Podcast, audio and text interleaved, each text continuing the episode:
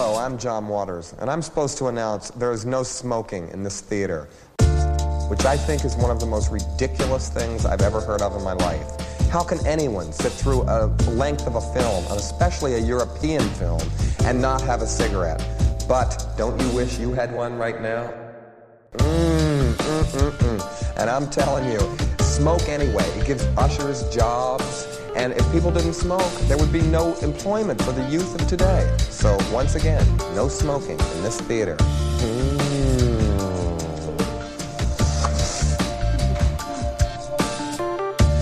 Well, it can be Cody's, Cody's COVID. COVID. See, that's the one time I sang. Ah, Thank you'll never get Thank that again. you, I gentlemen, for uh, injecting this podcast sickness with your Oh. own Ooh. little um, remedying vaccine. I don't have something clever for that. No, I think uh, honestly, having the the move to like to a new place and like moving around and lifting things, like forcing myself to exert a little bit of energy, like probably paid Wow.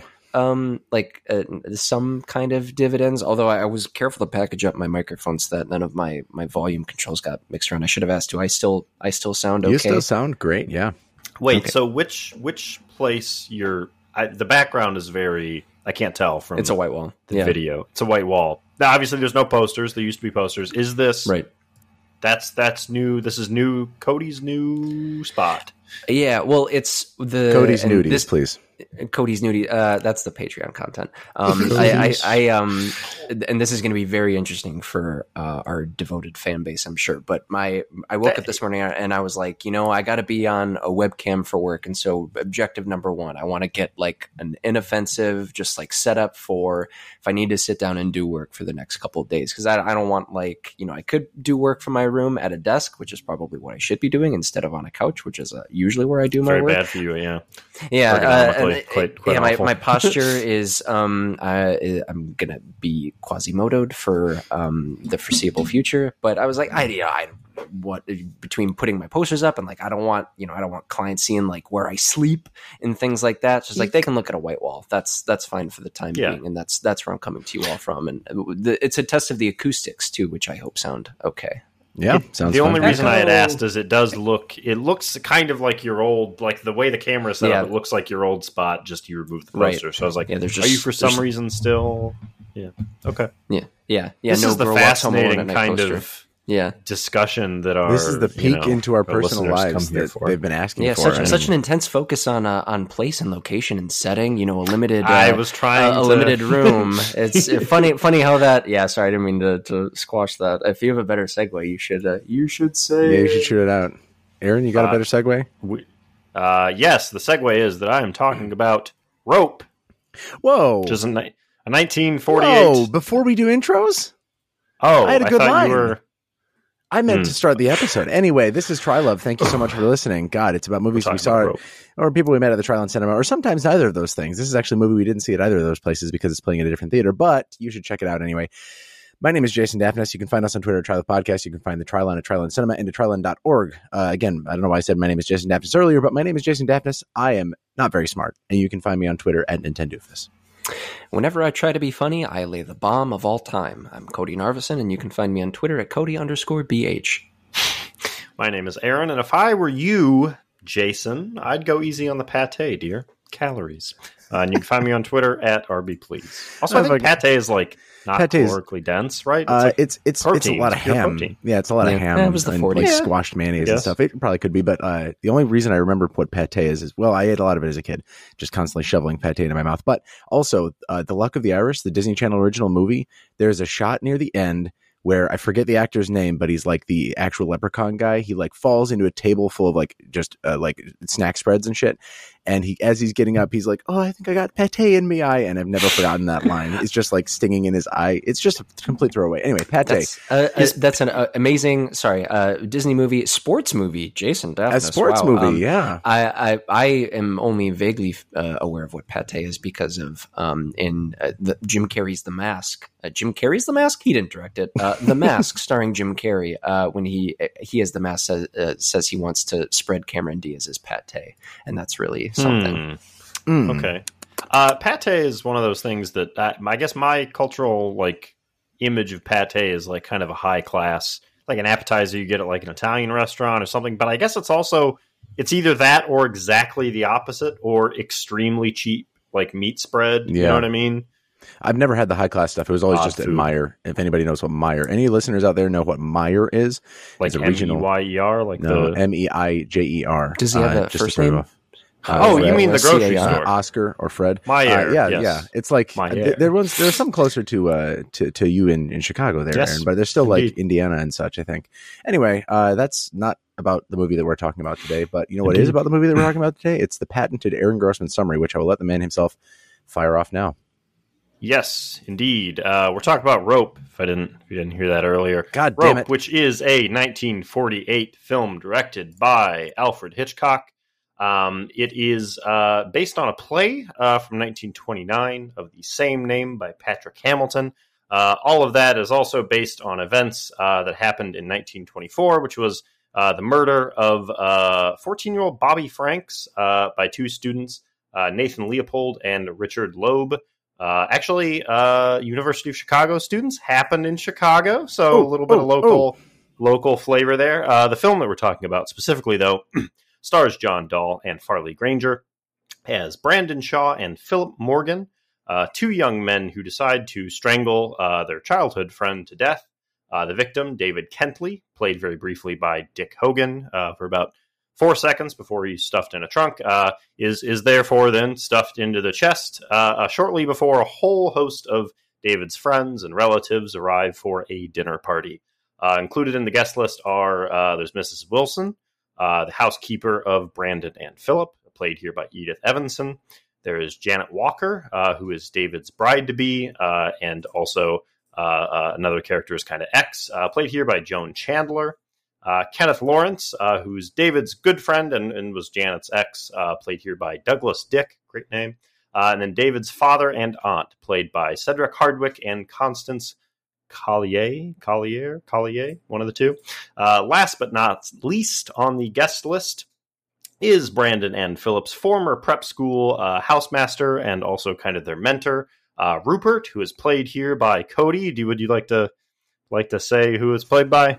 Oh, it's, played. uh, Sorry to cut you off, Cody. It's played by me, fucking James Stewart. Okay, you ham that up a Oh my bit much, God. but I appreciate it. Yes, Jimmy, good old Jimmy Stewart. Uh, purpose of this whole kind of macabre affair is to test Rupert's uh, kind of Ubermenschian, uh, slightly Nietzschean ideas about society, uh, which he often discussed with them when they were younger. Uh, apparently, uh, the two kind of main leads of this film had not read Crime and Punishment, so they decided to test the idea that some people are just naturally better than others by killing David uh, and staging this dinner party as this kind of grotesque display to prove that they committed the perfect crime and then are kind of morally and ethically justified in doing so. Um, and as this is a Hitchcock film, of course, the situation just kind of starts getting out of control and getting more tense and so on and so on uh, as the evening unfolds. Um, Rope, um, my impression of this, I don't know why, I read something on the internet, I guess erroneously, was that this was often considered one of Hitchcock's best and most well regarded films. That is apparently not true. Uh, at least on release, uh, this was not an especially financially successful film. It was not especially critically successful uh, either, although there was some some positive stuff about it. Um, even in retrospective, uh, some people have said that this is not one of his uh, uh, best or kind of most seen films. Um, but it is it is known for a few different things. It is known for um, uh, obviously being tied to these real life events. It is being known for kind of being an adaptation of this play. Uh, it is known for also uh, quite a lot of homosexual subtext and, and content. Uh, the play specifically has the the two main characters in a, a relationship. Um, it is also known for, uh, I guess, incorrectly being a one take film. It is it is not even like a fake one take film. There's Get just straight ass. up an actual cut in here. Uh, cuts from one character to Jimmy Stewart, like it's just a cut. Uh, but also, it is it is a film that has a bunch of long takes, right? The film, you know, kind of the the they could film in like ten minute blocks before they would you know run out of uh, the film and the film camera magazine. So there's a bunch of cuts of like you know a camera kind of zooming in on somebody's jacket and then kind of zooming away and oh did they cut? Yes, of course they cut. But um, Yes, Cody just put his hand up to the camera and then back. God, That's I wish we did what it this on video. Holy shit! just, just giving the listener a high five. I did not cut the, the podcast. Um, and so some people kind of erroneously say that like, oh, it's it's a one a one take film. It is not, um, but it is a film with a bunch of very very long takes, um, and so that is kind of another aspect as well. Um, and that's uh that's kind of what I got on rope. A little bit scrambled thoughts. Yeah. but, I mean, uh, it's- Jason it's- wrangle us together. here, Uh, it's also the movie that inspired us to make this podcast the way we do because I don't know if you've ever if we've ever talked about this on Mike, but uh, this podcast is not actually one contiguous show. Like we we never record this in one sitting. It's always uh, two or three times throughout the week. We're all very busy. Aaron's in Chicago. Harry's currently out of town. You won't hear his voice in this episode. Uh, but we try to get everybody in every time. And I actually I challenge you, listener, to try and identify. You know, take down timestamps and f- see if you can figure out where at what point we make the transition because I usually think I'm pretty clean about it. It takes a long time the, I think the effort shows in the final product, but not actually one contiguous take in this uh, podcast either. So keep an ear out, uh, you know, savvy eared listeners. Um, I really, really enjoyed this movie. It's another one of those that I thought I'm very surprised, Aaron, to find out that it's not like one of the Hitchcock bangers for people because it I really just- is. It's yeah. fucking. I, fucking love this movie. Actually, Yeah. like it's great. Uh, as as a completely subjective judgment, I it really works on me. Like all of its uh like formal stuff is just very class. All of its scripting is very very good. Um, the like. I don't know, like the fact that class is so obviously a thing here, and I'm not going to be, uh, I can't take the the man's throne himself, but our uh, our our forgotten fallen uh, Philosopher. brother, philosopher brother, Yes. currently in your town, uh, he would probably have more to say about this. But just the fact that they keep talking about prep school and the fact that they only know Rupert from prep school and from like, or not prep school, but from their uh, you know college days, sort of as a as a headmaster. Excuse me sort of the post intellectualism that they exhibit is like I didn't know this was based on a quote unquote based on, but like rooted in a true story either that was basically the same thing where two rich kids decided we can probably pull off a murder, right? Like we can do that. We, we have the right. We like have the position to do that. Um, like they call it literally a privilege for the few murder. Uh, they, the, like it was made in a, t- the movie was made in a time of like post-war austerity measures, I guess in America and in Britain, uh, 1948, this movie released. Um, it is like, it's very funny to me that it's a movie about people who could get away with murder and like essentially challenge themselves kind of not to. Like they choose the most dramatic expressive way to to like try to hide that murder in a way. Like they talk about how they would have seen be, been seen if they decided to take him down the back steps so they stuff him in a in a in an armoire instead that they end up eating off of throughout the entire night. It's just so i don't know so blatantly like it's it's sardonic it's uh it's sarcastic it's very funny uh at times but also like yes. really pretty dire uh, as it goes. Cody, did you have uh, any like top level thoughts you wanted to get off your chest about this? Because I'm I'm just gonna sort of bounce off of everybody else's. I've got my own original Yeah. ideas here. Don't worry. Also, uh, Jason's covids are currently um, uh, in the negative after 16 minutes of the test. I, I should have s- s- stated this on on mic, but no no COVID for Jason. I was at two events this weekend, so if anybody wants to know, I was COVID free at those. I, I was going to say it's very sweet of you that uh, you know it, just talking with me for a few minutes. I have such um, an immense like effect on you physically, emotionally, spiritually, and like health wise that you feel. Oh, I better take a test. I've been talking with Cody um, Yeah. on on Zencastr. It's like you're right here every time, man. Uh-huh. Do we do we know for sure how COVID spreads? I don't read the news, so I don't know. I could. This could be. I, I look. I'm not a scientist. So just thinking of somebody. possible. Yeah. Yeah, That's- yeah. I'm that's just, true. I'm just a I'm just a data scientist. You know, It- what if it stats spreads major. through podcast? What if it fucking spreads through podcast? What if podcasts are like gr- ground zero for COVID? The world would be really be a better place if that was kind Honestly, of the only, yeah. Yeah, you know, vectors of transmission. uh, yeah. anyway, yeah. anyway, Well, hey, these um, you know, these these back and forth dynamics that um, we have between, uh, I guess, just today, the the three of us, um, you know, it, it's really it's really great to see and hear. I'm sure for everybody involved, and that, that's kind of what I liked about. This is my second time seeing Rope. Um, I liked it the first time I watched it. I really liked it. The second time I watched it, it was the last uh, movie I watched in my last apartment. I um, downloaded it illegally. Come and get me, cops, um, because I, I put all my other Blu-rays uh, in storage because I have um, six bins of them. Do you Um, own they, Rope? They take up space. I do, I- Rope? I do. I do have the Blu-ray of, uh, of Rope. Um, yeah, I mean, whomst among us um, would not have thought that I owned every movie on on Blu-ray? Um, and I do indeed own this one, and the, it feels. I mean, it is uh, before uh, uh, you know we get into the the the Hitchcock bangers that you know more uh, folks are probably familiar with. You know, your Rear Windows, your Vertigos. You know, this is a, a humble, intimate 1948 uh, adaptation. It, it, the the focus on characters and you're you're feasting on instead of it, it's kind of refreshing in a weird way. Uh, just to, or at least I felt so because this is the sort of stuff that I gravitated a lot towards in my early days of like watching a lot of movies. And I feel like I probably watched this in college at some point and just, you know, watching, um, th- uh, a handful of characters, uh, most of whom, or not most of whom, about half of whom are like students, and watching them kind of vibe off of each other, and the r- writing feeds off of their their dynamics with each other, and seeing. Um, you know Brandon's character, uh, and I should use the actor's name, uh, John Dall, just uh, chewing up the scenery, really overacting to sell certain. You know, just, uh, out of this, David Kentley had his last drink. Just like, oh man, so, you, you want to punch this. And then he criticizes asshole. what he drank. He was like, no, he should have had whatever. And he's like, whiskey was never really his. It's the funniest transition. I love that opening. yeah. Like the first ten minutes right. of that movie, rock. Yeah, and uh, like, and yeah, the yeah the, the opening rocks or the entirety of this movie rocks. Um, watching um, Brandon and and Philip, uh, played by uh, Farley Granger, um, watching there kind of uh, mostly it it kind of gets to be you know Philip is emoting one way and, and Brandon needs to like counterbalance by being over the top, like smarmy and confident. He needs to exude confidence in order to like feel uh, trying to hide Philip's just obviously like, yeah, we're going to get caught. I'm a nervous piano player.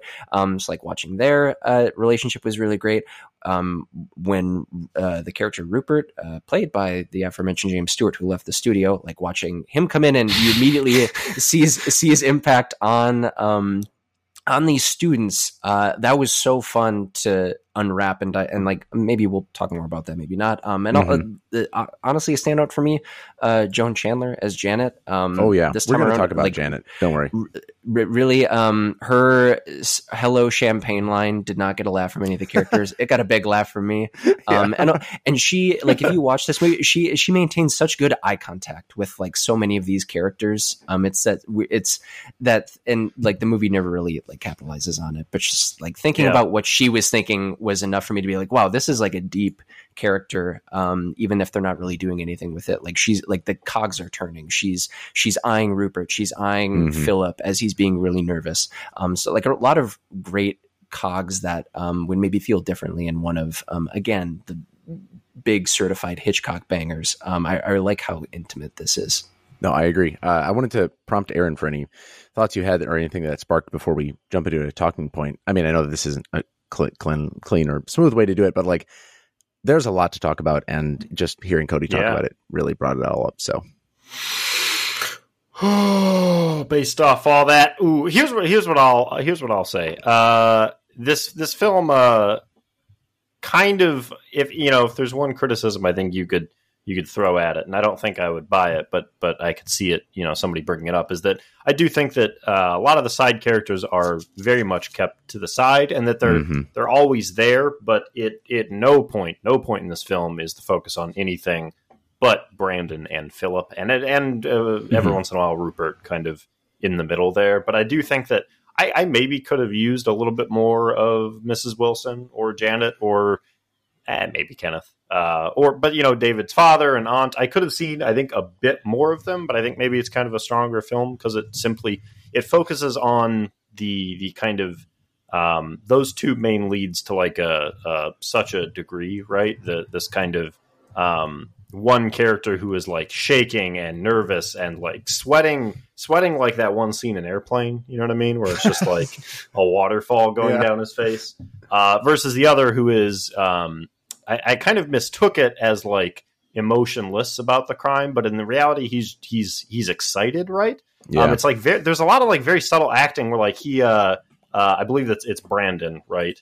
Um, yeah, who, the psychopath, uh, John Dall. Yes, and he is very subtle, but he like his hands like kind of shake once he starts talking Ooh. about it for like too extended of a time, and it's like a very like nice kind of subtle like acting bit right? But because most of the time he does come off as like kind of the sociopath that is like so cold about it, so uncaring that they just kind of killed this person. But there are like these little touches here and there that are that are quite nice. Um, and like I don't know, I, I think the film, you know, it's not a it's not like a realistic style of acting. Specifically, what what kind of Farley Granger is doing is like mm-hmm. very over the top and kind of I don't know. Uh, how would you describe that? Kind of meek in a very weird way, right? Yeah, he's like he's supposed um, to be um, the guy crumbling. You know that that's yes. uh, Philip, right? The piano player. Yes. Yeah, yeah. Um, he's he's supposed to be like the one who cannot take this, and he's going to be like the loose thread that gets pulled, kind of thing. But it it I think that kind of works too. The the it it is kind of cartoonish in a weird way, but but I I dig it. Like I really liked all the performances in this uh, quite a bit. Yes. Yeah. Um. Well, maybe that's a an okay place to go next. Is about like the characters at the sidelines because it is for like as uh, focused as we are on the, what happened between two people and I guess the guy they killed uh, and the person who influenced them. Essentially, there are a lot of characters that are on the sidelines of this movie. There's, uh, you know, the the professor. Sorry, is he a professor? I'm I'm completely lost uh, on on what these relationships were. Publisher. Uh, I don't know if he's the a professor. Guy, the old guy with the glasses. Yeah. Oh, like, the the I, father. The oh, father. sorry. Him. That's who I was. Yes. I was talking about. Just like a bunch of characters and high society, almost snobby intellectual characters who are like, I think just there to sort of paint the walls with that message of this is how like like this is where these people come from, I guess, is setting the scene for these people who are like Ivy League, uh, Harvard grad type people who do see themselves as above a certain caste of society, right? Um, except in the case, uh, Aaron, you turned on your microphone. Is there anything you wanted to say about that? No, I just do that sometimes. No, we do that sometimes just to keep me on my toes, huh? Uh, but in the it's case of ambient sound, yeah. I don't know if I don't know if that's po- what podcasting is made up of, but okay.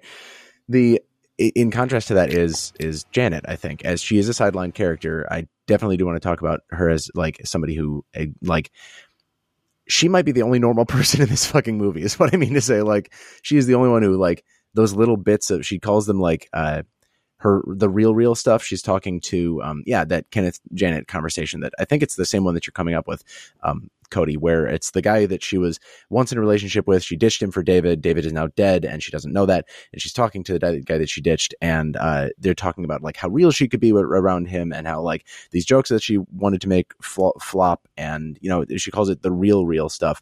And she even like couches that in a certain like oh but that's you know my my better self failing and that's like not me presenting to all, all, these other smart people in the room kind of thing. And it just makes me feel very strongly about like her in opposition to almost everybody else in the room. Like nobody breaks in the same way that she does until the very end when James Stewart does when uh, Rupert actually like falls to pieces over what's what he what he realizes he's done to these people. Um but yeah I just wanted to bring up uh, her as a character because she is in the sidelines. She is one of those characters that I feel like we could have gotten more out of. But obviously, for the point of the movie, for the you know uh, leanness and sleekness of it, it was a little important to to leave it focused. But that I feel like she was a lot richer than what a lot of other characters could have been in this movie. Yeah, I, and I think for for better and for worse, the the I mean, every character pound for pound is like is, is doing a lot of work and it, it, feels like the the characters who are not that this movie is not uh we'll just say quote unquote about. Um it, it feels like they are shafted um, and cast to the sideline just because like that's what the movie calls for but they are like doing a very doing doing very like good efficient work and i don't know if this is a, like an interesting way um, and i'm going to put interesting in air quotes because i hate using that word but just if this is at all like um, you know a, a, a, good way to to view these characters or to a lens to look at them through but you know the the movie it's it, it's it's a joke to um to at least brandon right? Like it, it, for him it's a a joke as to you know we committed this crime and now it's how much can we get away with as, as philip says later he calls brandon out it's like you want to get caught right like that's what yeah. this whole thing is like, about like, he wraps yeah. the books that were supposed to be in the chest where right. david now is he wraps those in the rope that they used to murder him like just as right. like i'm saying like they could get away with this and they kind of want to challenge themselves not to Right. And uh, on some level, they want to be found out because, like, a, a, joke that isn't that nobody understands or nobody like hears the punchline to, like, is it still even really a joke? And the the characters who are not, um, you know, Brandon and Philip, like all of them. Well, and I and I guess poor David, R.I.P. But like, it's we're watching them either get it or not get it. Um, and so like the um, you know, Mr. Kentley and um, Mrs. Anita Atwater and Mrs. Wilson, like they are people like it's obvious to us the viewers because especially you know we're we're on um, especially Brandon's wavelength, but also we're we're feeling the stress that Philip is feeling. We're watching him sweat bullets. We're watching Brandon be really smarmy and drop little little the most obvious clues in the world if you just like do the couple of mental leaps that like Janet and Kenneth do during their conversation. That scene that I love where it's them mm-hmm. just like, oh wait, we know these guys. Hey, what the fuck is going on? This is like actually really strange. And like w- like watching the the older people at this party not get it is like in its own way very rewarding mm-hmm. because this is just like something I'm not interested in. I'm not what like these young people are very strange. Um, but you can see it like weirdly Rupert, fascist the, young kids. I don't know. yeah, it's like well, but they're serving me they're serving me treats, so I'm going to like be on my way momentarily. And this is it's the 40s. It's what the we do. I guess. Um, was undeniable the pate was undeniable. Um, and what was undeniably like a, a, nice throw in is like Rupert's sort of in the middle of this. He, he doesn't get it right away. He has his his suspicions, but seeing him literally working things out in the background as the camera like strategically places him behind these conversations that are being had, and she's like, "Oh, say, uh, something queer is going on here. It's uh, I'm using 1948 words." Um, Ru- Rupert, I need to get something off my chest. And he's like, like winking. You know what I mean? Uh, oh, yeah, yeah. um, yeah, I, I, I think I, I, that's, that's, that's about, that's my at least characterizing of like what the other characters in this movie are doing. It's, it's a, it's a whole big joke, and everybody is invited to either get it or not. You be the judge, Rope, 1948. I mean, it's, it's, uh, it, the joke comparison is, is I think a pretty good one because they, the, the ultimate goal, I think, at least for Brandon. I think Brandon and Philip kind of disagree on this, right? But I think what what Brandon wants, and Brandon is, I think, clearly the worst of the two, right? I mean, I don't think we should absolve Philip of any sort of responsibility here, but I think the the goal for Brandon is like I think the reason that he kind of tempts fate so much is that he it's not that he wants to just like get away with this murder. He wants to commit this murder and then have every person in society go, "Oh, you were fine committing that murder, right?" Like you you did it right. You did you did murder the correct way. You're hmm. so smart. You're such a good little boy. Pat you on the head. You know, uh, and and that's really what he wants. And so like the the tension with him is that like he can't just commit this murder and like get away with it. Like he it like right. itches at him that he has to he has to tempt fate a little bit. Um, in like I don't know, like once every like two minutes during this film, right? Mm-hmm. He just keeps escalating it in that like clearly ridiculous manner.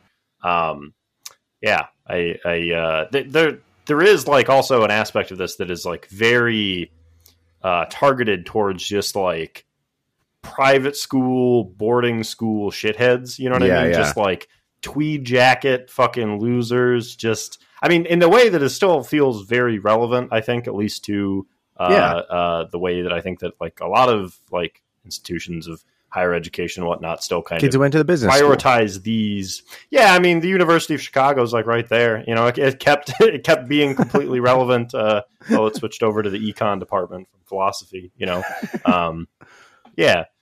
Uh, speaking of also philosophy, I, I, I do, should say really quickly here uh, because I think maybe Harry would bring it up. I don't know his thoughts on the subject, but Nietzsche, of course, not completely guilt free uh, in his uh, works being misinterpreted. But it should be said, Nietzsche, not a Nazi himself, almost certainly would have disliked uh, the rise of Nazism. Was not an anti-Semite. Uh, his his stuff got uh, misappropriated uh, quite a bit. So not completely absolve him of everything, but you know this film's a little little rude towards Nietzsche. I think Nietzsche innocent, unfairly so. Nietzsche mostly innocent. Yeah, yeah, also, yeah.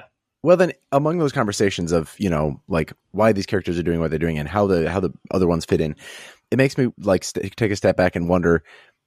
For me, like the function and form of this movie were very much in concert. Like the fact that it is a false, uh, not necessarily that it's like a false one take, but that it's supposed to be one take. That like it is supposed to be a continuous, unbroken piece. Uh, like, did it hit you guys in any sort of special way that it is uncut? That it is like thinking about if the movie had been, uh, you know, traditionally like classic Hollywood cuts here, cuts there, focus where we need to focus.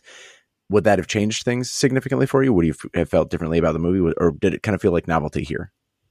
I, uh, Cody, you want to? Uh, no, you you go first. Uh, I'll I'll follow right after. I will say, I think we we've it's been a little bit. Well, we we talked in the past about kind of the at least with kind of current films, kind of the slightly boring, getting more boring nature of these kind of ostentatious one take, uh, at least scenes. They're, I mean, they're mostly action scenes at this point, but you know, um, you, you, see a lot of that stuff. Uh, I, I, actually really liked it here, so I, I, watched this film without knowing that was kind of a, a big thing about this movie. Mm-hmm. Um, and I really, uh, it's probably like minute nine when I was like, "Are they cut? Is this just like the? Yeah, is yeah. this like a we're doing like a big intro thing here? Like obviously they, they cut from the shot of outside to uh, you know David being strangled, but after that I was like, did they? Are they just doing a bunch of? Is this kind of like a Béla Tarr sort of situation? Like what what is what is going on here? Um, and then I don't. I probably just like Googled it while, while I was watching the movie because uh, yeah, yeah. watching it at home and I'm a little shit. And of course, all the articles came up. Um, I will say that I actually really, I, I, think a lot of people have been very negative on that aspect of this film. I mean, Hitchcock himself said that it was a failure. Uh, Roger wow. Ebert kind of reviewed it, uh, you know, later on, uh, uh, kind of a review from I don't know maybe a decade or two ago, and he he called it a failure as well. Called it like an interesting one, but a failure. I really think it works. I, yeah. I really like the I like the movement. It is of course a bit obvious, but I'm willing to uh, I don't know. I'm willing to like go along with that kind of obvious like the obvious nature of the cuts and whatnot. I'm willing to to give that to a film from 1948. I think that the it help it helps that it's Hitchcock doing it because Hitchcock played with so much of that stuff already. Like the the shot where the uh, the housekeeper is like slowly removing stuff from the trunk. Yes, right. Yes, and it just keeps following her as she like carries stuff into the kitchen and then comes back and then carries stuff in the kitchen, like that sort of stuff. Or the the scene. There's one early on where uh, uh, Brandon goes into the kitchen with the rope and the door swings and it swings so you can't see him and it swings again and he's dropping it right and it's like that is like kind of showy in a way that like mm-hmm. I guess you might find that annoying but like I don't know it it seems so Hitchcocky anyway that I, yeah. I dig it you know I I, I really yeah. dug how this movie used that um like those those shots that you're talking about were two of the ones I wanted to bring up in relation to this but the other one is there's even it's just shortly after, and uh, uh, Rupert doesn't appear. James James Stewart's character doesn't appear in this movie until like 25 minutes in or something. So like a good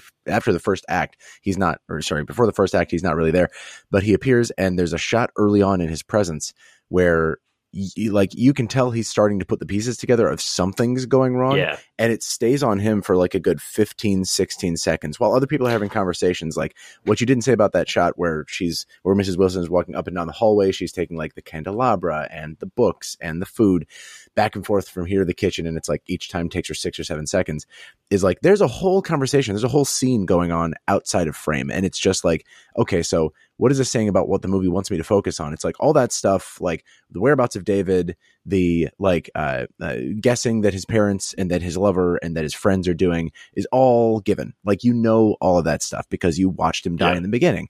So don't focus on that. Focus on this. Like stress like Philip must be fucking stressing over what's going on in yes. the back of this scene. I fucking loved that so much. It's it's easy. Like it's very low hanging fruit, but it works so well. It's they're committed to it two, two, two, two things. So one, I was going to bring up that scene. So that was the scene that I brought up earlier, where I mentioned that there is a very obvious cut. Oh, uh, okay. Uh, that the the shot of, of Jimmy Stewart kind of they're specifically discussing kind of the the uh, like morality of that kind of like Superman mm. uh, kind of philosophy. Um, specifically, like a kind of a fascist version of it, and they're they are having that discussion, and you see Jimmy Stewart kind of staring and like starting to go like, oh no, you know, like that sort of a thing. Um, but it, it does. Wait, wait, wait, wait. How, how, how, does he go? I think somebody else might be able to help, help us figure out how, how uh, he might Cody, have actually been thinking. What was in his internal monologue there, do you think, Cody? Oh, shucks, maybe. Cody. Uh, Give us one. And I, I know he's not here to speak for himself, but if I had to guess, it was probably something along the lines of, oh, oh, oh, oh, oh, oh no. Oh, son of a bitch. you think he's, you think he's Jimmy Stewart's thinking son of a bitch. Yeah, he he just watched uh, Josh Holloway and Lost, and he just can't help but slide it in whenever he needs to really just sure. exclaim something. anyway, I, I anyway, needed to take the, the mic for a second there.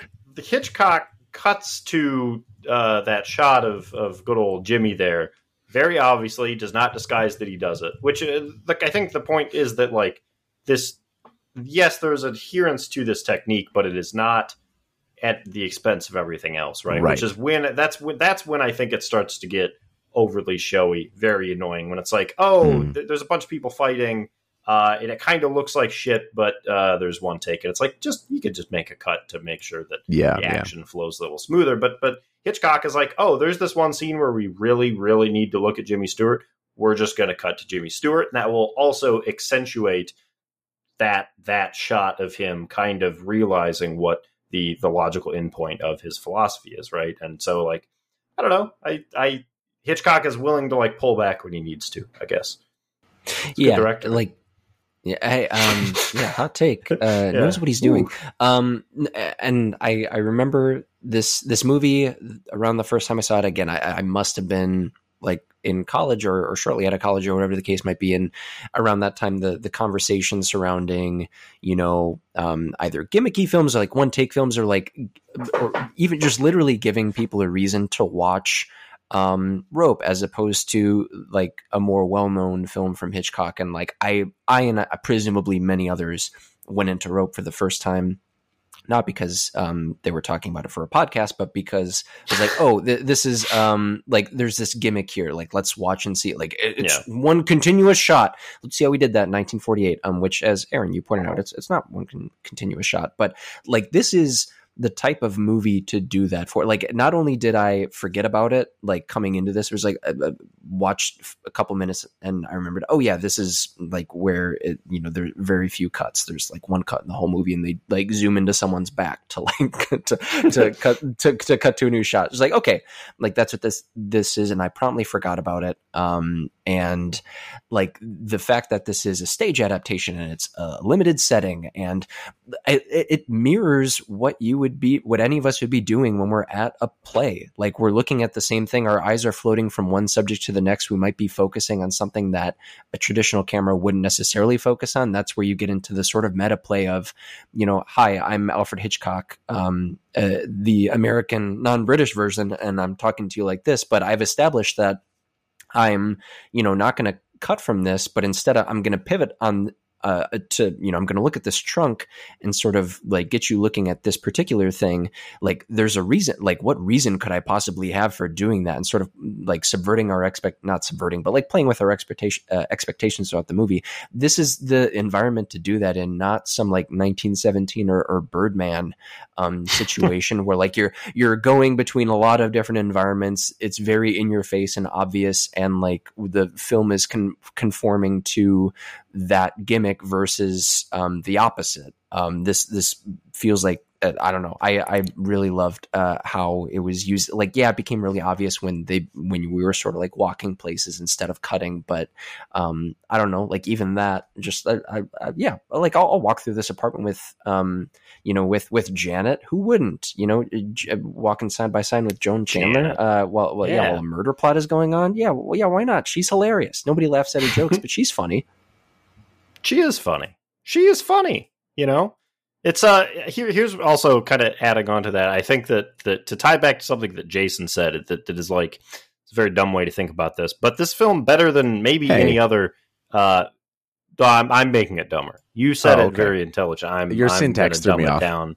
Uh, this film better than any other. Very perf- perfectly like shows the feeling of like being just a little drunk at a party and like looking at one thing but like hearing some shit and you're like is there some shit about to go down over there because i'm i'm observing them You're- bringing you're out this cake that i will Yeah. hopefully eat very soon but they're ta- i think that couple's about to break up right over there that's crazy and you're just like hearing something off to the side. I mean that the shot with like the you know uh, what's Miss Wilson like carrying shit. There's like the whole time they're in the corner. They're talking like, "Do you think David might have gotten hit by a car?" Like, "Oh, he's always very safe when crossing the street." Yeah. And it's like that conversation is just happening like off screen while we're looking at this thing. It's like that is a very like you know to to maybe try and elevate this very dumb point. That is a very that is a way in which the technique is like it is actually doing something, and it's like Yeah. it's a little showy, right? But like it's doing something that I I don't I have not seen too much in film. I guess. Well, it's like it's because it's such an early. I mean, I assume an early example of like done at this scale anyway for like eighty something minutes to do it to do it for this movie. Like, of course, Birdman 60, 70 years later did it, and it's like okay, whatever. It's a lot less impressive just for the technology at the time, but that it was like it's not just using it as flair it's using it to like comment on its own structure at times like that like what you're saying about it's putting a conversation over here that it's like it knows you're listening to this. It knows that it knows that you're like your your the, your track of mind is over on what people are talking about because you want to see how close they are to figuring it out when in the background actually somebody's very close to figuring it out right here right now. Uh, and it's just like no music no swell no like it's a very self-aware moment in like what must have been a relatively like I won't say new because I don't know enough of early cinema to know whether or not it was actually new to do this, but like untested at this scale type of type of you know form. Uh, for me, it really works because it's like it's a great way to distract from uh, you know. Typically, a movie would cut to cut to cut, figuring out you know where you're supposed to focus at any given time and sort of showing you the relevant people who are talking and all this kind of stuff and in this, and in this movie it's like there's so much to that concept of like the whole idea of them avoiding capture is that there's this maintenance of veneer like this maintenance of aesthetic that like this is just a nice dinner party and yet if you focus on any specific detail and jimmy stewart Rupert has that great scene with Mrs. Wilson where he starts to like tug at the threads, like, why are things going wrong? Why are you eating on this table anyway? And it's like, if you dig into any too many of the details, you start to pull the whole thing apart. Like one thread, one one strand from the rope starts to undo the whole thing, right? Mm. And if and uh, it's not the last Ooh. time I'll do that, but um, it's like any of these details that you would probably like be forced to miss as part of any other movie uh, are like that's where we decide to focus on and bec- it's only because it's like a fluid everything's you you're not miss it's like to me it's like the director cinematographer are both saying like we don't want to pretend like we're pulling the wool over your eyes about anything like you see the murder you, see, you know who did it there are no questions there we want to show you everything in real time as like faithfully as possible to avoid making you feel like we got you with anything you know like um I I didn't get it. I didn't notice it at first because it's very slick. But Seth was watching this movie with me, former Trylove Guest and uh, current roommate Seth. Uh, he he was noticing that like after that shot of Mrs. Wilson going up and down the hallway, it comes back and it's nighttime. They have replaced the skyline outside, the skyline painting outside with a nighttime version. And I was like, holy shit, I didn't even notice that because I was so focused on something else. It it I'm I'm really just I'm not saying anything new about the movie, just like just know that in 2022 it still fucking works. Yeah, and I you know, wordplay aside, um, ham-fisted wordplay aside, like the, the, strands of a rope is like a fitting way to think about this, and and I think an important strand of that is, um, yeah, yeah. I'm, I, I look so you. fucking smug I, right now. You should know this, listener. Yeah, I was gonna say I can't inflate your head too much when you're not gonna be able to leave your bedroom, you little shit. Um, but the uh, the I mean the fact that the the strands comprising this rope, I mean, it, it is like the the thing happens and then you know the the movie that happens after is a series of like conversations and like the audience learning information about ideologies and and relationships.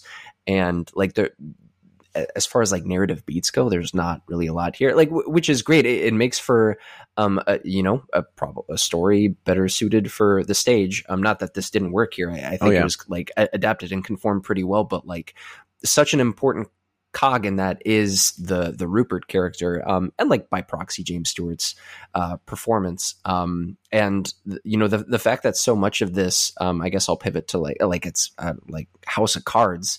Um, just like so, so much of what like uh, uh so much of what is important to that house standing up before the opportune moment when it topples over is the sort of uh, the the thing that when movies do it, I, I go gaga for it, where it builds up a character, um, it builds up their importance and like what their presumed effect on the rest of the characters will be in the screenplay before we actually see them for the first time.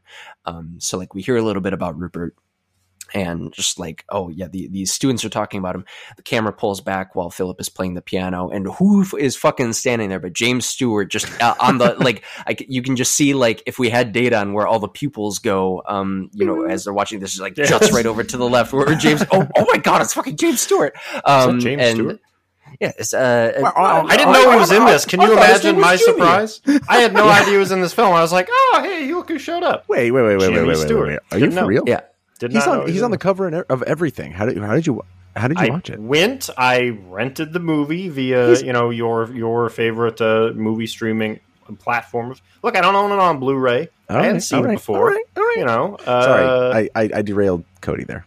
Oh no, Yeah. that's um, I, I I'm I'm probably going on too long as it as it is, but like the the fact that you know we see him and then he has that little um monologue towards the middle where he's talking about it's like oh yeah I I think people should be allowed to kill uninteresting undesirable people and then and then you see Brandon just you know fucking chomping at the bit, sweating, excited, sweat bulbs um just like listening to him he's like yeah yeah get their fucking asses.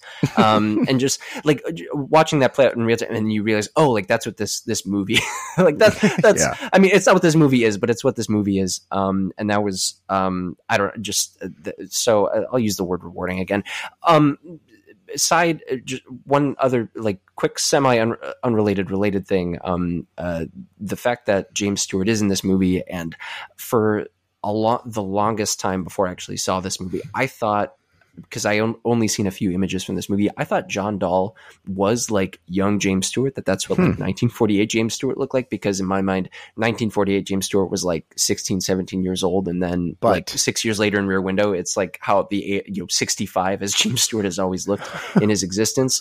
Um, but maybe there is something to the fact that John Dall, you know, accidentally, maybe intentionally, looks kind of like James Stewart's young, younger, shittier, like Upper West Side brother. Yeah. Um, I don't know if that's like giving Hitchcock and friends like way too much credit. Probably just Hitchcock too much credit, but um, just figured I'd toss that out there. No, um, as as a little fun variable while Jason has his hand raised here. Well, it's it's pretty perfectly like uh because like Brandon so badly wants to impress. Obviously, it's like again, our our resident uh, queer theorist isn't here, but like there's a lot of gay shit going on in this movie, and one of those things is like a very nearly like Wait, obsessive what? nearly obsessive level of like um uh, of of obeisance paid to from Brandon to Rupert as like headmaster, the guy who wants to impress, the guy who's like ideology he wants to see enacted in the world kind of thing. It's it's evil, obviously. There's like an underpinning of real real sinister uh, motive, but like ultimately it's an act of like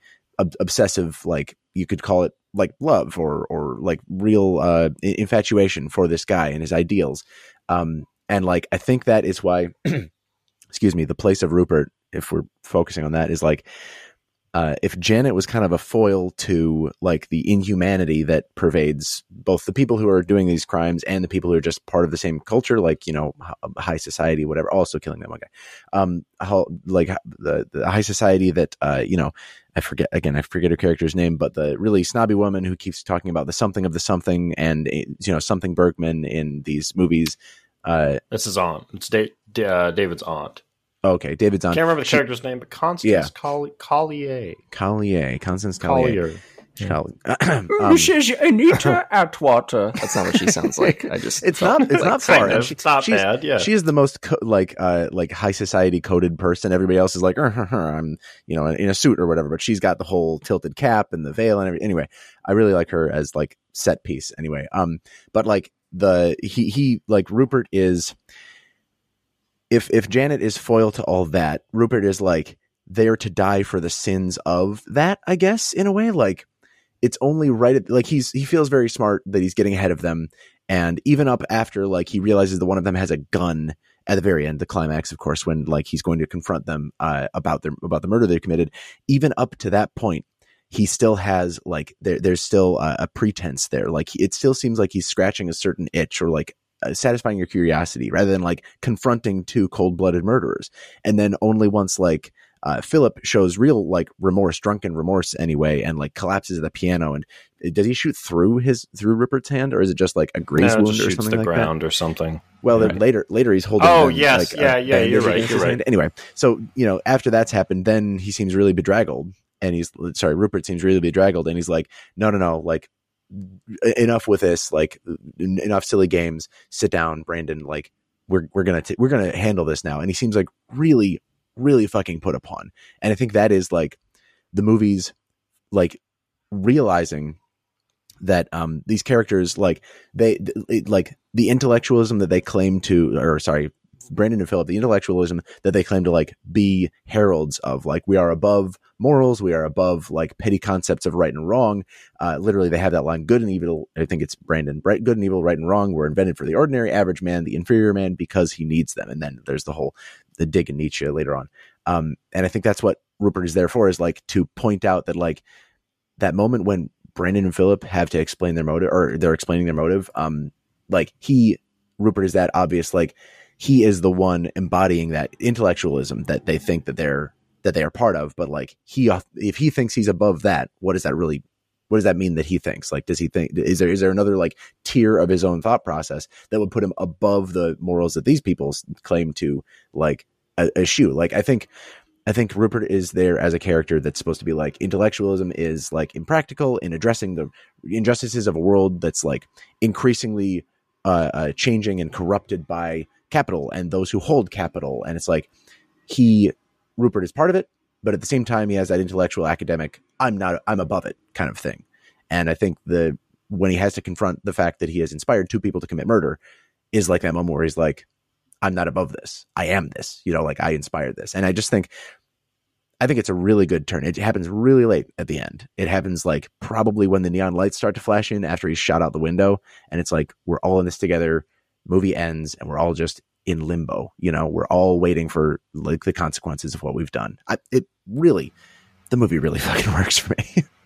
yeah yeah and that is and maybe this uh, not to just go back to like the the college student well but like I, I cannot think enough about how this feels like I mean, watch watch it anytime, but uh, um, perhaps because I was watching it around the time when I was a student, and like it, it, it is and isn't one hundred percent about like a mentor mentee relationship, and just like kind of like Aaron, as you said, like Brandon wants um, all of society uh, to look uh, at what he's doing and be like, yeah, okay, I'm done with that. Like he he did the right thing. Like that is an acceptable thing for him to do. It's like it's all of society and or just um, Rupert um, or vice you know vice versa. Um, and it all sort of culminates in uh, uh, rupert's dark knight moment at the end where he shoots out the window and just like hey this city just showed you it's willing to believe in like what happens when undesirables might be in danger. Like they're gonna like take action and call the cops and like you're you're you're gonna go to jail. Um but just it's I don't know, um, not easy to put yourself in this particular situation, but in the situation of, uh, well, at, at the very least, watching somebody who is just a dumb, rich college kid with like very stunted, very incomplete ideological perceptions of the world and society and wealth and privilege and everything else, and just be, oh, like they're clearly just trying to appease um, like eh, they're trying to appease everybody, but really they just wanted to appease this one person. That's clearly visibly what he's most excited about. Um, that is like a, a lot of like the big turns in this movie go off of that, off of Rupert as a, Rupert as a character, off of James Stewart as a as an actor and a, as a performer. Um, and so like great casting on on that part. But um, yeah, like uh, this movie is like either like deceptively um like universal or like ex- or, or like broad and like shoots for shoots for the stars or like it's just about some like dumb kid who like wants to appease his teacher and is like in love with his buddy. Um, mm-hmm. It's it's I, all of that and nowhere in between, um, which is extremely fascinating to me. Yeah, I mean, I I, I kind of read this film as a a reckoning of sorts for the the kind of ideology that that uh, uh, is kind of displayed in the film and kind of you know given a voice by Brandon and Philip, and I think to a certain extent Rupert, right?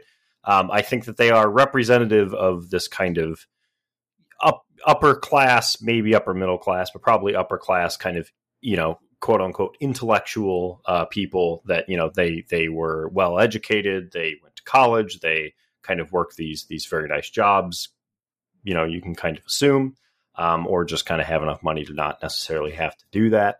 Um, and I think that that specifically, you know, this film is kind of taking to task a a uh, kind of a not one strain, but a bunch of strains of thought that were very common in kind of the 20th century um, that were, uh, you know, purporting to kind of make the world a better place, but doing so in such kind of a dehumanizing, kind of destructive way. Um, I think like a lot of people have said this about like anthropology, specifically the way that anthropology like basically treated people, usually uh, people in like the global south or like non-white people mostly, uh, as kind of experiments, right?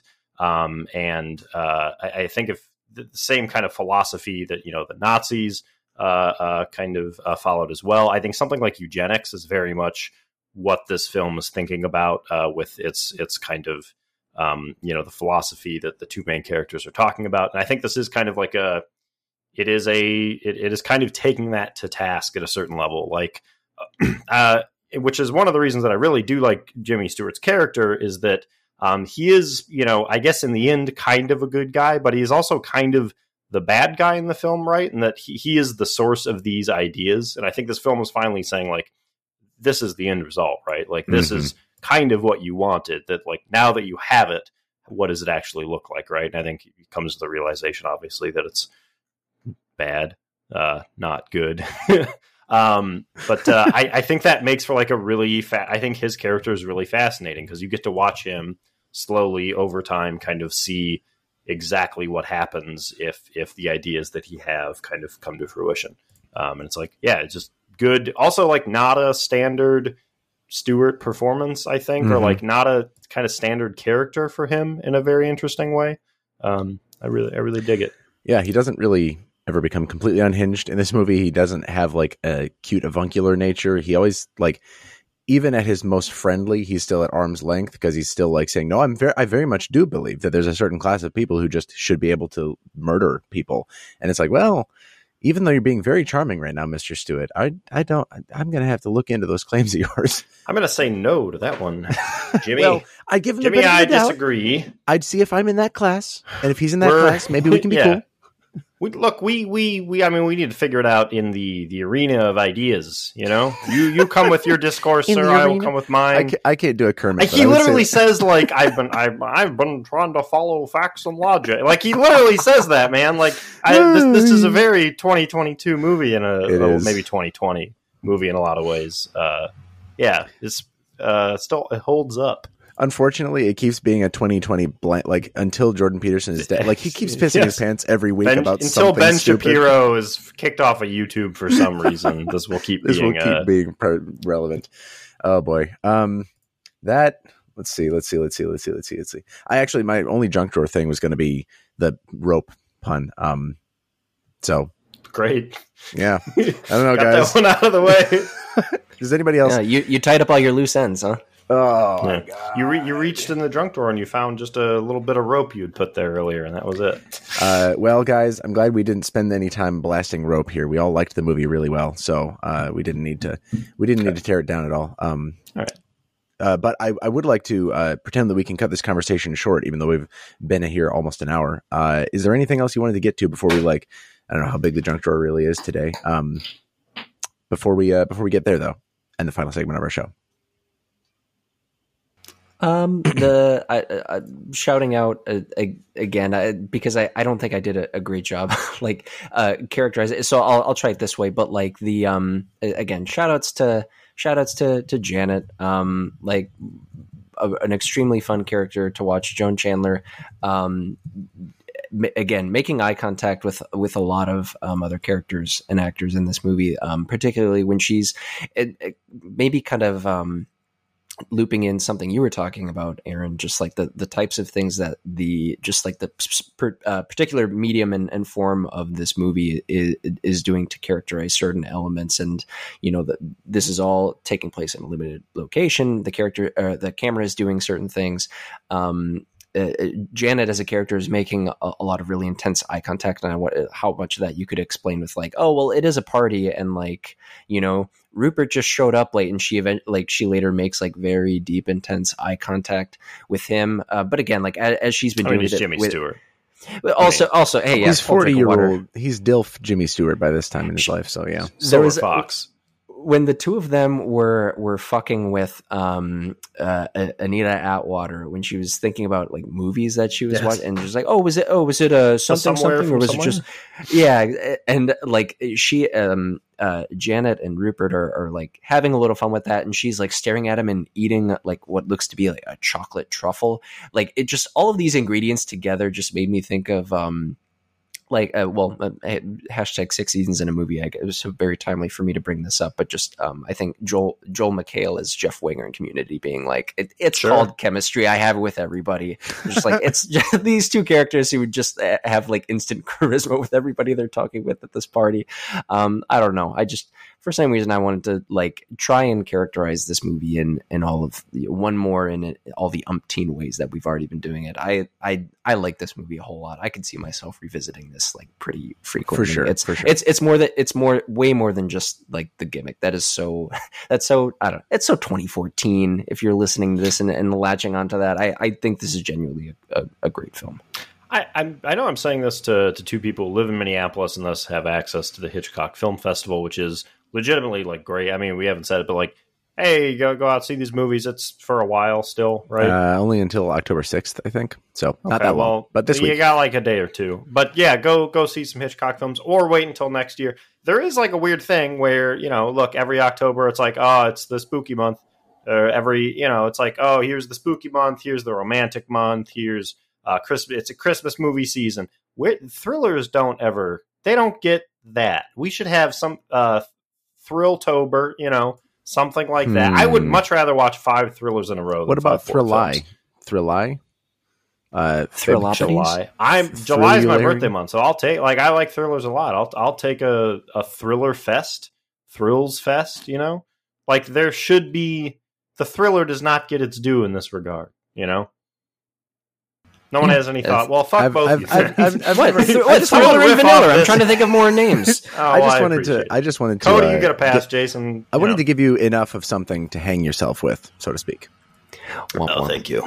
Uh, I forgot I did actually have like an actual drugstore thing th- than just me being down bad for for Joan Chandler, and that's um, Ow. uh, if if yeah, uh, if, uh, uh, Queen of the Triland, uh, if any of what uh, we've been talking about and any of the types of things that uh, you've like you've watched Rope before, um, which hopefully you have if you've been listening to this, um, similar sort of motifs and conversations in Whit Stillman's film Metropolitan. Um, it's a film I, I like not quite as much as this one. Um, uh, but like um, fun and insufferable in in some of the same good ways that uh, that rope is. So uh, yeah, that is a very soft recommendation. I Soft as we were talking, I yeah as as we were talking, I couldn't help but think about that movie. Um, and so he he also did uh, what the last days of disco, I think it's called. Sorry if I got that wrong, but um, yeah, two solid movies. The disco movie doesn't have a lot to do with this one, but um, they're yeah they're both good watches.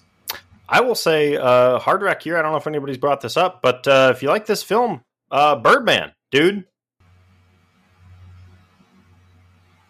I haven't seen Birdman since it came out, and I feel I- like 1917. You guys check that out. Go check it out. It's a lot of similarities here. I saw that in theaters. Who did I see that in theaters? Did I see that in theaters with you two? I think Or was I it think- was Harry in the Definitely mix? not me. no, not Definitely not Jason me. because I saw it. Uh, 1917 specifically saw it with uh, Jason at the apartment, but I believe we saw it and then we got grab food at the diner after. Yeah, we grabbed Yeah. we grabbed some brunch. there was Man. some brunch. I like Uh, what- 1917. Well, Man, that film. good It's a good times, movie. good times. Oh boy. Um. Okay. Well, uh, do we have uh, Cody's Noteys segment prepared? Can I? Oh yeah, yeah, yeah. I, I, I got it uh, got it figured out before before the move. Um, a and in the king? druthers of me, hey, this was a, a COVID um, induced fever dream. Still coming it. through. Yeah. So, um, but Well, yeah, it's I- here if you if you want to cue it up and kick it off. yeah, I don't have my chorus, but We've Harry, never would you- talked about this, but there's n- I don't think there's ever been an episode where I'm on and Harry has not been on. Har- well, at least not since we started doing the You Cody's gotta do Noteys it. song. You know. Yes, uh, okay, sure. Yeah, there's probably something before Aaron, you got to do it. I don't have to do it. I, I right. think it would be fun if you did. I don't- Aaron, I don't I, have have to do it. COVID. Come on. I, I, I don't sing. I don't do Aaron, karaoke. it's Aaron, we've never talked, Aaron, but like I just I don't sing. Uh, Jason, I think this is a great solo. All right, it's uh, a segment of the show we like to call in West Philadelphia. Born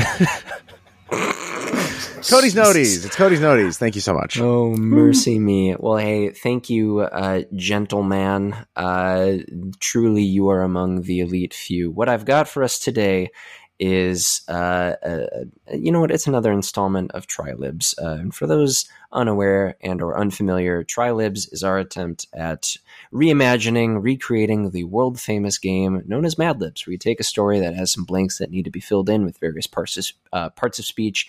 The people participating don't exactly know what type of story they're getting into, so they don't know, you know, where, you know, hey, where in a sentence a particular blank uh, is going to be slotted, what it's going to attribute to, and by the end of it, as a result, you get sort of an off the cuff, fun story to be shared with friends and loved ones and anybody else that you might have forced to play the game. And so, what I've got here is a story somewhat inspired by the movie that we just finished talking about, Rope, 1948. Uh, and so, what I'll do in the uh, randomly chosen order of Aaron and then Jason, and then just back and forth. Could have been alphabetical too. uh, randomly chosen order. Uh, it's, uh, it's, it's, it's, it's, they were. It was etched in, in stone tablets long ago um, when I put together this word document. Oh, we're just going to go as long as it takes for me to get uh, the things that I need to complete this story because I am the author of our great journey for the next 15 minutes. Um, and so, without further ado, Aaron, I'll start with you. Can I get a name? Can I do yes with a caveat? If there is someone who's going to get strangled, if that is the name, I like I I really don't want to put out a name and then it's the Brandon character here. This this this particular Harry. name Harry. uh, th- okay okay Let's Okay. look. He's not here. Let's go for All it. right, yeah, let's give, Harry. let's give it to him. Thank you. okay um all right so we've got that one taken care of uh jason over to you could i get a name Just you and me, bro. Let's do it. Come on, let's do it. Come on. What? Look, just do it. J- just say Jason. Can I can I get Jason? yes um boop, Watch me now be the one being strangled here uh, instead of Harry. yeah part of me was Harry like and it's just the two of them I'll, I'll give them little softball clues but i ain't giving you Oh, shit um It's so- going to be Harry and Jason made a plan to strangle. Ha- Okay, it's fine. uh, Alone in an apartment. I'll sleep Aaron, in my bed. back to you uh, for a bit of a change of pace. Can I get a Oh. name? Oh yeah, Aaron. Okay. Is- We'll see what yes. happens. I'm going to replace this in a, a you know a few different places, as I've done with the other names as well. Ooh, what could this all mean? Uh, Jason, from you, could I please get a noun? Break. Uh, can I get a can I get a spelling one. on that? There, Oh, sorry. What? B R E A K. I should have known. Gotcha. Okay, Homonyms and all, you know. That's it's okay.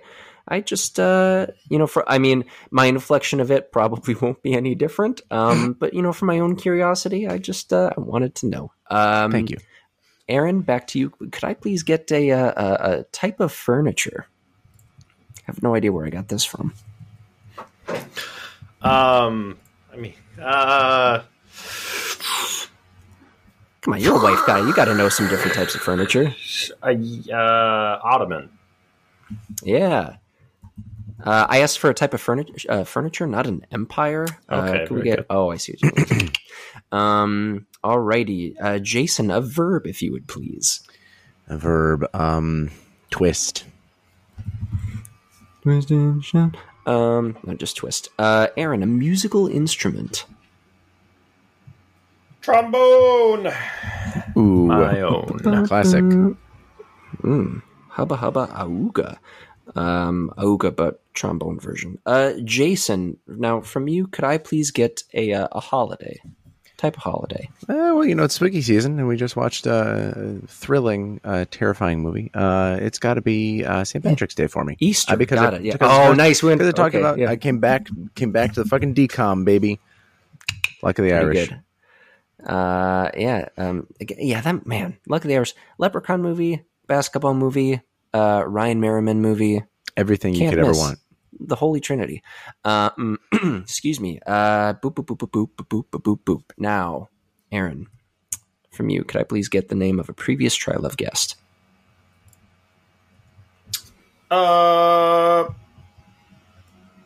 let's do Seth. Seth, former Ah, guest shit. and current Jason Daphnis roommate.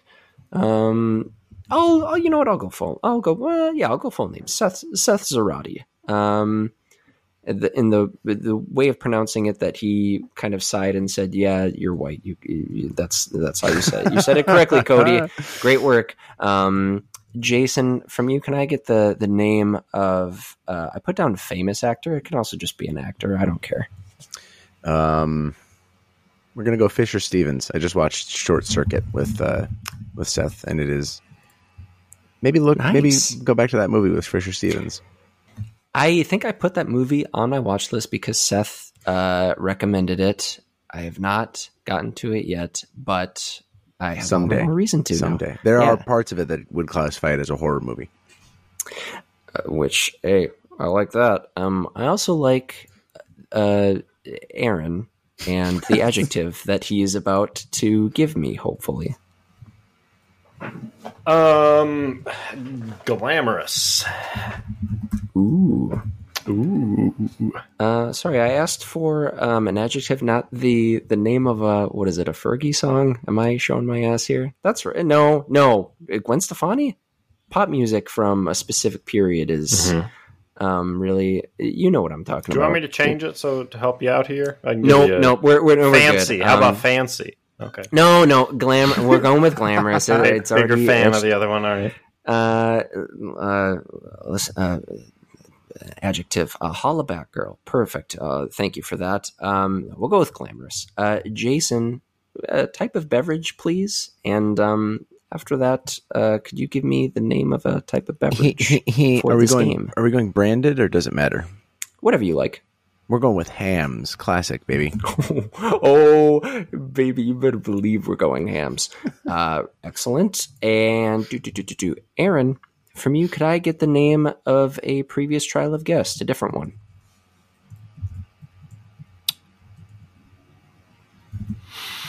Uh, Nick Nick Grossman. Nick Gross, the whole name. Nick Grossman. Nick Grossman. Just Grossman. because he's staying with me this weekend. Oh, shout outs. Wow. And he, he couldn't join the episode, huh? Uh, he is currently, uh, last that I heard, eating a ton of oysters. Just he left to he left he, he left to go. Uh, this is my twin brother left There's to go no get fucking brunch. way.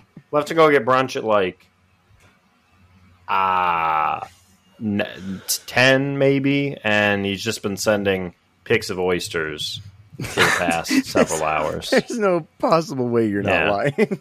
No, I'm I, I know. serious. It's too I, I know you're not lying, even, I'm even though that sentence. s- I'll send- uh, let me send you. that standalone sentence was a better Trylibs uh, phrase than anything that we'll, we'll come Can I get with. a Um, um a, a, a shellfish of some kind? Can I get an amount of oysters that you think Nick might have eaten? Yeah, a 36 shitload. maybe? Thank you, Alex. I was going Alex Trebek, but you also have a brother named Alex. I have a brother So named Alex too.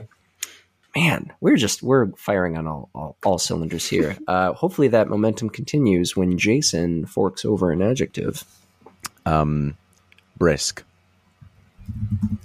We've definitely had brisk before. You think you so? know what? I well, like I've it. had brisk. I like the lemon version. Hey, Yeah.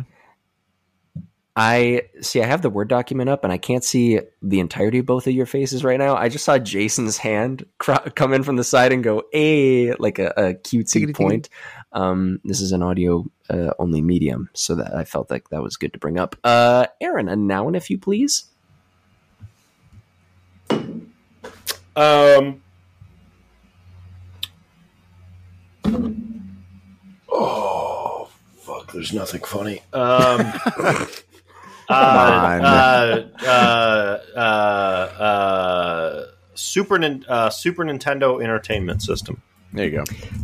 Super Nintendo Entertainment. wasn't funny either. All that for nothing. Oh, you think this isn't going to be that for a funny? big old fucking Honey, you got a big storm coming. egg.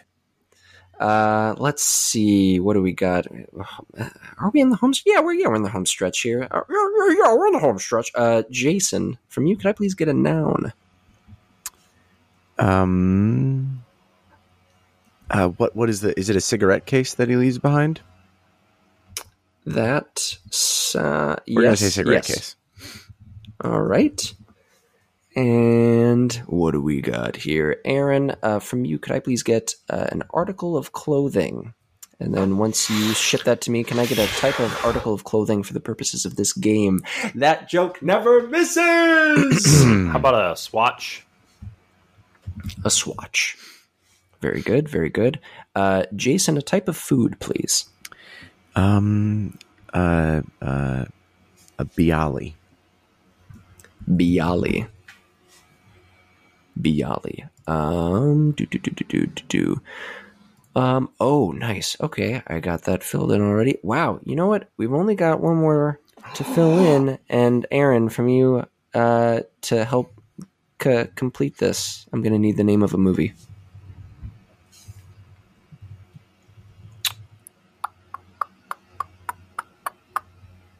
Hmm. I mean, There are just so many. Uh, Drunken Master 2. Drunken Mister Pooh. best film Alrighty. 2021 Uh, yeah, film of the Trylon. right. Yeah. Yeah, won a lot of Best other film that awards. played at the Trylon last year. Yep. That's right. yeah, Inarguably. Damn straight. Objectively. yeah, the perfect film. Um, yes.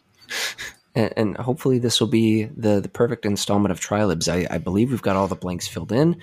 Without further ado, uh, gentlemen, listeners, I bring you, I present to you Trylibs colon the perfect crime.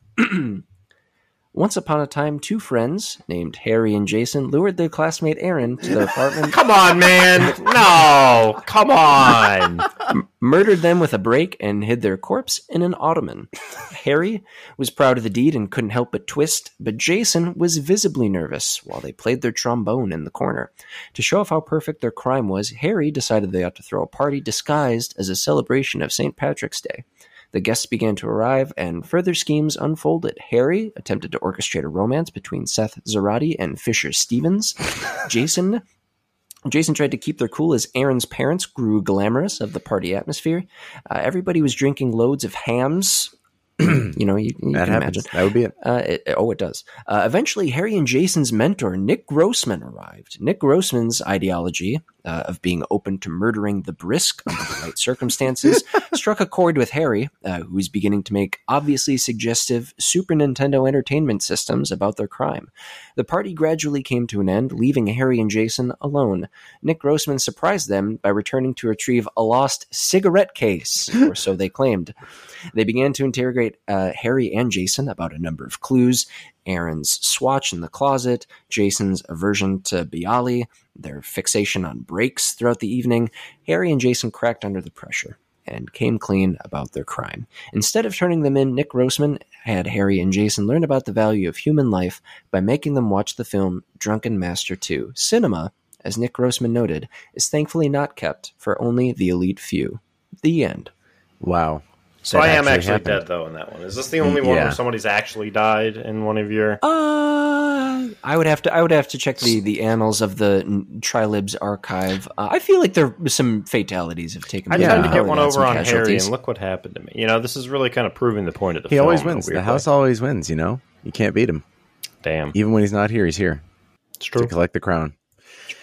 Cool. Thank you, Cody. Uh, always ending our episodes on a better note than they started on. Uh, and I thank you, listeners, for being here and uh, being, I guess, one of the reasons we do this. I guess, honestly, if, if you weren't listening, it, we'd probably still do this. Um, we did before you listened, and we probably will once you once you stop listening.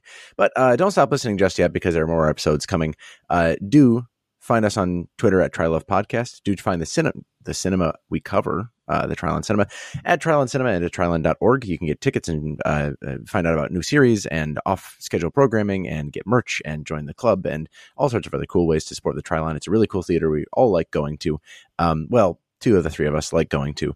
Uh, and you can find them at trylon.org. Uh, I mean, I, I don't know, Cody. Aaron, can you, have you done it recently enough to say that you like Harry going doesn't there? like going to the Trylon. Co- did I say Harry? I meant Darren. No, no, no. The joke was the. Out of the anyway. Oh, oh, Oh. well, uh, you'll be back here someday to watch. Yeah, of course. Anyway, uh, this has been our episode about rope. Uh, check out the Trylon website uh, about the, I I believe the Hitchcock Festival is happening in multiple theaters around the cities. Um, by the time that this episode comes out, it'll just be a couple of days left and a few movies. But hey, if you're at all interested in the uh, works of Alfred Hitchcock, check it out. It happens every year. If you miss it this year, probably happen next year too. Hopefully, um, fingers crossed, I guess. But for right now, uh, you can find us on Twitter, Trylove Podcast. You can find me and Twitter in in Twitter uh, at Nintendoofus. yeah. Uh, wow. Tough to follow that up. Great plugs, Jason. We don't talk about it enough. Um, you plug in the the Trylon cinema and all these various resources. Uh, you know what? I'll just say, uh, if you haven't already, and assuming it's eligible in your neck of the woods, get that get that second booster, folks. Uh, Oh, yeah, yeah, it's, Get uh, get your flu vaccine. Better yet, get both in one trip. It's it it's not as, as spooky scary as it sounds, even though we are in uh, the month of October. So that's hey, just something to think about. I've been Cody Narvison. You can find me on Twitter at Cody underscore BH. My name is Aaron. Uh, for those who were curious about this, I did message uh, my brother during the podcast. He ate 24 oysters. That Come may seem like a bit of a low amount, but he also sent pictures of many different appetizers and other, you know, so he, he's he's well fed. So uh, anyway, that's him. Um, I'm Aaron. You can find me on Twitter at RB Please. Yeah. Good night and good rope. Uh, that's not it. I'm sorry. I'm sorry. No, what did you say that? He's got to do a whole thing. I, I know. I know. I'm sorry. It sounds like he has like I'm kind just- of a I'm long one up. too, It's and you good just fucking ruined the. You want me to try? Uh, you find me on Twitter at RB Please. Now the fun begins.